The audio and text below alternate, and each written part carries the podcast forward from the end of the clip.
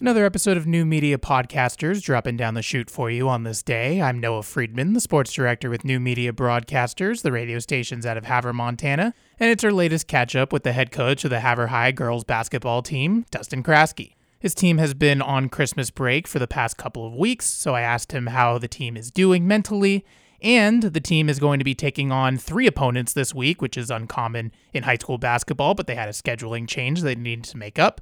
So I asked him about the grind in playing three games in as many days, especially because all three of those games are on the road. So without further ado, the latest episode of New Media Podcasters with Dustin Kraske, the girls basketball coach at Havre High School. Welcome back to New Media Podcasters. I'm Noah Friedman, the sports director with New Media Broadcasters, the radio stations out of Havre, Montana. And speaking of which, we have with us our latest catch up with the head coach of the Havre girls basketball program, Dustin Kraske. Coach, I'm loving the dynamic your team possesses, especially with your balance of talent at all grade levels that you have on your team. What have you discovered about your team here in this early stretch that's been working for you so far in this start? Well, I think that our kids have done a nice job moving into their 23, 24 roles for our team. And I think that that's helped us. Once you kind of figure out who you are on a team, then it'll help the team be a little bit better. And I'm happy that we're working toward that. And coach, you've got three games and as many nights for your club. That's not going to happen particularly often this season, but you had a scheduling conflict that you needed to push the Malta game back to this Thursday. How do you prepare for something like that as a coach? we're trying to embrace the idea that this would be similar to what our tournament will feel like at the end of the season, where you play Thursday, Friday, and Saturday traditionally, with any luck you will. We're working as if it were a tournament week in the first part of January. So our prep work, of course, still so early in the season, it has a lot to do with us fundamentally getting better but we're going to spend some time chatting a little bit about Malta. Then we'll spend some time meet with the kids, chat a little bit about Hardin, and then we'll visit about Miles City the day of because that would be something we would do at the tournament at the end of the year. So we're embracing it as get better. Let's be mentally prepared. We're going to be on the road three straight games, and we'll find out where our mental preparedness is for the first week of January. Coach, I don't mean to pry, and I appreciate you letting me know, but this is a foundational question because you did talk about the teams that you're going to be playing this weekend. Let's start with Malta on Thursday. As mentioned, this is a rescheduled game, it's a standalone game.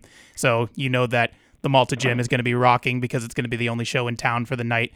But you guys have a challenge because they're not an opponent that you would normally see because they're a Class B team, and that seems to be a theme for your season so far. How are you going to attack the MED? So, how are you going to game plan for a team like that? We've been playing Malta my whole career, so they've always been on our schedule. Nate Hammond, their coach, good friend of mine. He's a very good basketball coach, and I know that he will always get his kids to play hard and fight you, particularly in Malta.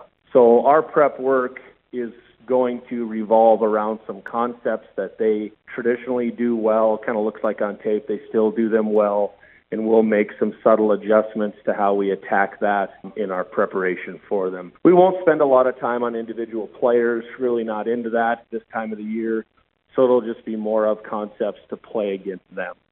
And then in terms of what you were talking about before with the prep work with Miles City and then Hardin as well, I know that you talked about it a little bit during this interview, but with a game under your belt already when you are going to be playing at Malta, how will playing one game already on the road get your team ready to play two more games on the road? We'll spend some time visiting about appropriate game day preparedness on the bus, trying to make sure that we're getting enough rest and sleep while we travel. We won't be home too late Thursday night, but it'll be a little bit out of the routine. So we'll talk a little bit about how we want them to do that. And then playing Malt or playing Hardin and Miles City, they're they're very similar, both very talented, both very good programs coached by two folks that are very, very good. Cindy Farmer's been in Hardin for a long time. Uh, Randy Robinson in Miles City, he's been there now, I think, three or four years.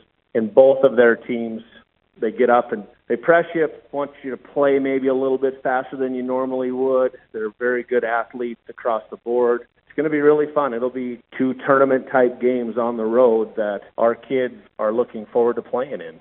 Well, there you have it. Coach Dustin Kraske's crew will have three games and three nights as mentioned. They'll be on the road at Malta. That will be a 5 p.m. start. And you can listen to that game, by the way, on KOJM because I'm going to be actually out at Malta broadcasting the game. First time in Malta, Montana. So I'm looking forward to it. If you are listening to this and you have any recommendations before I go to the game, let me know. Then the Havre Lady Blue Ponies will be on the road. They will take on the Hardin Bulldogs. That is a 6 p.m. start on Friday, January 5th. And then they're going to be the second showcase game against Custer County with a 6:30 p.m. start on Saturday, January 6th. Both of those games were taken feeds from, so you can listen to those on KOJM as well at about the start times that I just said. If you would like any of our other conversations with new media podcasters subjects, go to our website, hilinetoday.com. Hover over that sports tab, click on sports podcasts. It'll take you right to all the episodes of new media podcasters.